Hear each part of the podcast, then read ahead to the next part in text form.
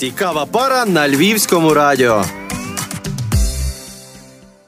Вітаю! І ми сьогодні продовжимо наші розмови про зображення чи візуальне, яке ми дуже можемо побачити, оскільки наш режим спілкування трошки особливий, та тобто він такий більш радійний або підкастовий. Але тим не менш, говорити про візуальне завжди можна, і це така особливість. Людина вона говорить, може говорити про все. І якщо вона про це не може говорити, вона зазвичай цього не бачить або не розуміє. Та тобто тут важливо розуміти, що усе можна проговорити, але не обов'язково усе можна виразити. Так? І е, це дуже цікавий сюжет, про який ми поговоримо пізніше. Але почну я сьогоднішню історію з античності. Та? Я е, ну, думаю, багато хто з вас думали, чого ж він там заводить вже з сучасного світу, коли про візуальність треба говорити ще з часів Платона, його печери і метафори, які придумали античні греки. Але я думаю, що не обов'язково ми мусимо так рухатися так хронологічно. Ми можемо стрибати в часі, оскільки нас більше цікавлять феномени. І один з таких цікавих феноменів європейських Є історія про царя Едіпа. Історія про царя Едіпа, вона напевно ви добре в цьому орієнтуєтесь. Вона міфологічна історія, та тобто вона якось переповідалася як частина різних сюжетів, які змішували переконання е, про божества і про історію. Але все таки цю історію описав автор людина, яку ми знаємо, це Софокл. І історія про царя Едіпа є одною з або Тирана Едіпа, там залежить, як його перекладає, Oedipus Rex. Це одна з семи великих трагедій Софокла. І якщо би був живий Арістотель, і ви б могли йому задати це запитання і спитатися Арістотеле, а яка з античних трагедій твоя улюблена? То повірте, Арістотель би сказав цар Едіп. А, Ну я звичайно не фантазую, а е, саме Арістотель про це говорив. Він вважав, що це вершина творчості в цьому жанрі. Я маю на увазі трагедію, і вона має дуже багато різних смислів. Вона я маю на увазі ця вистава чи цей твір. Як ви розумієте, сама ну якби форма античної трагедії вона специфічна. Та це не не є приміщення. Вистава відбувалася на відкритому повітрі, і вона мала форму змагання. Та тобто різні різні автори писали тексти, які ставили в певних спеціальних місцях. І дуже важливим елементом такого діалогу між персонажами, які мали різну форму діалогу, був теж хор. І хор це така, якби форма такого, знаєте, ніби несвідомого мовлення. Це ніби так би коли говорить культура або говорить навіть. Твоє єство, та тобто одне є слова автора чи героя, а друге це якби думки. І ці думки дуже часто проголошує хор. І там дуже важлива ця така діалогічність, і хор якби часто озвучує що відбувається в голові, або що взагалом відбувається навколо. Але повернемося до царя Едіпа.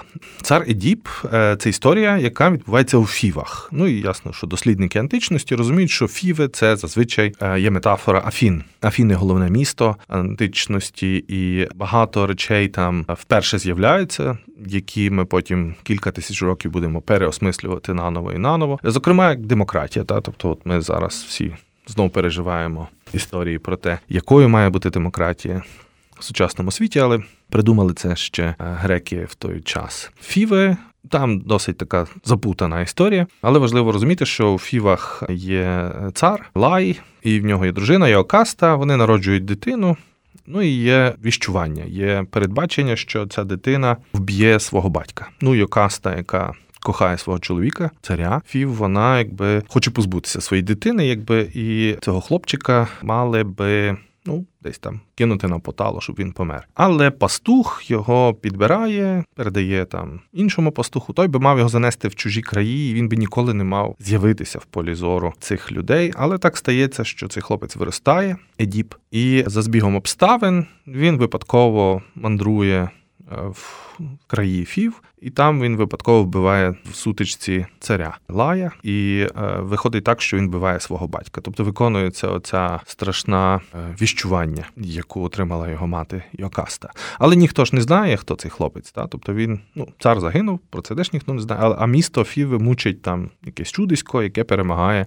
І це досить відома історія. Цар Едіп розгадує всякі загадки і так далі. Він стає успішним царем, він шлюбить Йокасту, свою мати, та і з нею він народжує е, дітей. Але є проблема, якби це проблема фіви, там голод, люди вмирають. Ну ясно, віщуни кажуть, що є якась проблема, яку не вирішили в минулому. Та її треба вирішити. Тобто Едіп знає, що він як правильний цар, хороший цар. Він хоче дізнатися, в чому ж конфлікт, що сталося, чому фіви мають якесь покарання від богів. Ну і він розпитує, дізнається, робить, як би ми зараз сказали, дослідження, і там є такий сліпий віщун, один з важливих персонажів цієї історії Тіресії. Він ніби знає історію, але він не хоче її говорити Едіпу. Він йому завжди каже: навіщо тобі це знати? Ну, типу, це не найкращий варіант. Але все таки Едіп хоче, хоче дізнатися. Ну і вони приведуть цього пастуха, і таки пастух розкаже цю історію, що Едіп насправді був наймовірніше сином Лая і Йокасти, і це страшна сцена.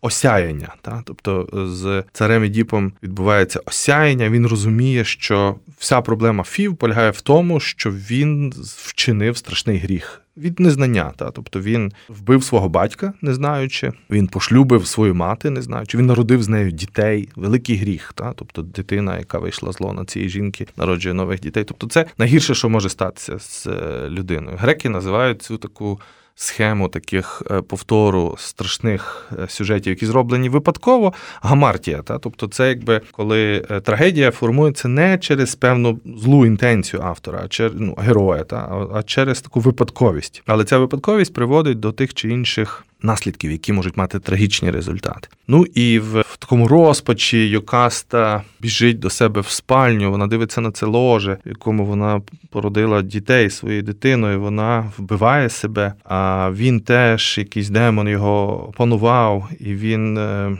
бігає по палацу, всі мовчать, ніхто не хоче йому допомогти. Він вривається в цю спальню, і я тут скористаюся перекладом Івана Яковича Франка, який він зробив в кінці 19 століття переклад Софокла царя Едіпа, до спальні. Тут уздріли ми царицю, в повітрі звисло на міцному шнурі. Побачивши її, нещасний цар завив страшенно і зашморг відв'язав. Коли жся бідна на землі лежала, страх вимовить, що сталося тоді. З її одежі золоті шпильки, що їй прикрасою були, він вирвав, підніс і пхнув собі в обидві оці, ще й кричачи, коли не бачили, ким я їй був як з нею я грішив, так бачте ж в пітьмі те, чого не слід. Було вам бачить, а кого б вам треба, того повік не пізнавайте більш. Так, клинучи не раз, а кілька раз, шпигав, піднявши вверх повіки, кров з зіниць лице його зачервонила, не краплями кривава роса, а мов той чорний дощ лилась струями. Отак на двох, не на одного впало нещастя, горем вкриті муж і жінка. Колись було тут щастя, справжнє щастя, та нині горе, ганьба, смерть, ридання, які лиш є, де лиха, всі тут є. Страшна сцена, і що важливо, цар Едіп, усвідомивши усю трагічність ситуації, в якій він є, вирішує ну там не стратити когось, там не, не, не вбити себе. Він відбирає собі зір. І тут наша історія наближається до бачення та до нашої загальної теми, як е, люди сприймають метафорично зір, а також як використовується оце бачення як метафора. Цікаво, що цар Едіп походить від е, античного слова ойда. Ойда, і е, в грецькій мові ойда може означати розуміти і бачити.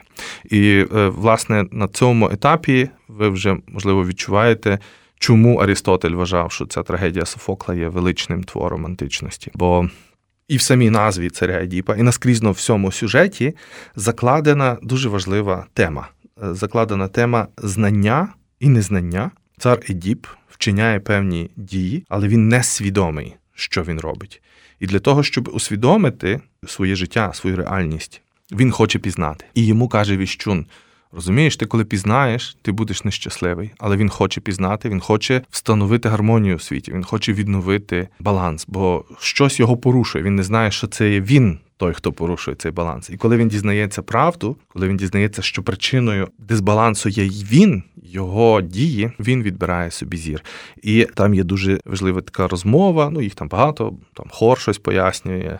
Є розмова з, з різними персонажами і з тим же ж Тересієм. І у Тересія теж є такий пасаж, що ти бачив але не знав. А тепер ти знаєш, але вже не бачиш. І ця така символічність цього акту відбирання собі зору царем Едіпом, вона не тільки полягає в тому, що цар Едіп вже не хоче бачити цей світ, який він е, випадково та через певні обставини не зіпсув, але напевно трохи перетворив на таку форму якоїсь трагедії. Та тут є ще оцей символічний акт усвідомлення і розуміння. Бо іншою важливою наскрізною темою цього твору є свобода як істинне знання. А влада як ілюзія свободи. Тобто ми знаємо, що цар Едіп є царем, він правитель, він великий правитель, він переміг е, злі сили. В нього все прекрасно, в нього чудова дружина, в нього діти.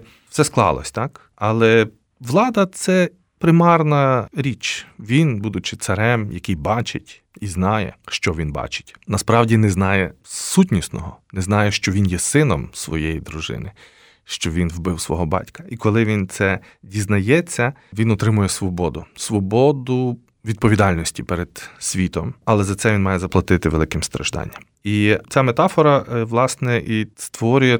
Таку багаторівневість цього твору, який е, багато письменників, поетів, художників європейських е, намагалися переосмислити. Українські автори теж включились в цю гру. Іван Якович Франко переклав царя Едіпа в кінці 19 століття. Вже в 1918 році Лесь Курбас зробив відому постановку царя Едіпа українською мовою. І ця вистава теж відреаговувала на реальність того часу. 18-й рік, Українська революція. А ми програємо і в Галичині, ми програємо в Великій Україні. І одна з реакцій Леся Курбаса це поставити виставу, яка подібно як Афіни, які переживають багато конфліктів, втрату демократії, політичні турбулентності цей час. І метафорою цих Афін є Фіве, та то для Курбаса метафорою Києва є Фіве. Та і цей цар Ідіп є таким свого роду образом втрачених надій і сподівань. І це історія про владу, про розуміння, самоусвідомлення, а також про невидиме рабство і про можливість звільнення. Цю виставу, до речі, я не маю на увазі Курбаса, але трагедію Софокла Цар Ідіп поставили в Одесі в 2003 році, буквально перед помаранчевою революцією. І там звучали подібні тези. Це була дуже експериментальна вистава, якій багато місця було відведено тілесності і візуальності, там співпраці з танцлабораторією. Режисер Богомазов в Одесі зробив дуже дуже оригінальну постановку, де кольорами і світлом вирізались персонажі, і ритміка, і звук були дуже важливі для конструювання цієї наскрізної теми, що означає бачити і не розуміти, і розуміти, але вже не бачити. Бути без влади над кимось в цій виставі означає мати владу над собою. І те, що сказав колись Едіп до Тересія, а Тересій це віщун, який знав цю всю трагічну історію Едіпа. І Едіп до Тересія сказав: Ти сліпий на очі, на вуха і на розум. Що, звичайно, не було правдою, але Едіп думав, що він знає. А виявилось, що Тересій знає. Але це дуже цікаве це формулювання: бути сліпим на очі, на вуха і на розум. Метафора бачення, як ви розумієте, в даному випадку сильніша, ніж просто. Сприйняття світу через очі. Метафора бачення і сліпота сприймаються власне в таких категоріях пізнання бути сліпим на вуха, тобто він не говорить бути глухим, так? він говорить бути сліпим на вуха. А бути сліпим на розум це не розуміти. І це теж не бути дурним, це трошки щось інше. І кожен раз, коли вам доведеться дивитись цю виставу або думати про античність, згадайте царя Едіпа, якого дуже успішно розіграв в своїй творчості теж Зігмунд Фройд. Цар Едіп це не тільки цар, цар Едіп це бачення, це οἶδα, це око яке намагається зрозуміти навколишній світ і звільнитись. Слухай мудрих, читай мудрих, стань мудрим.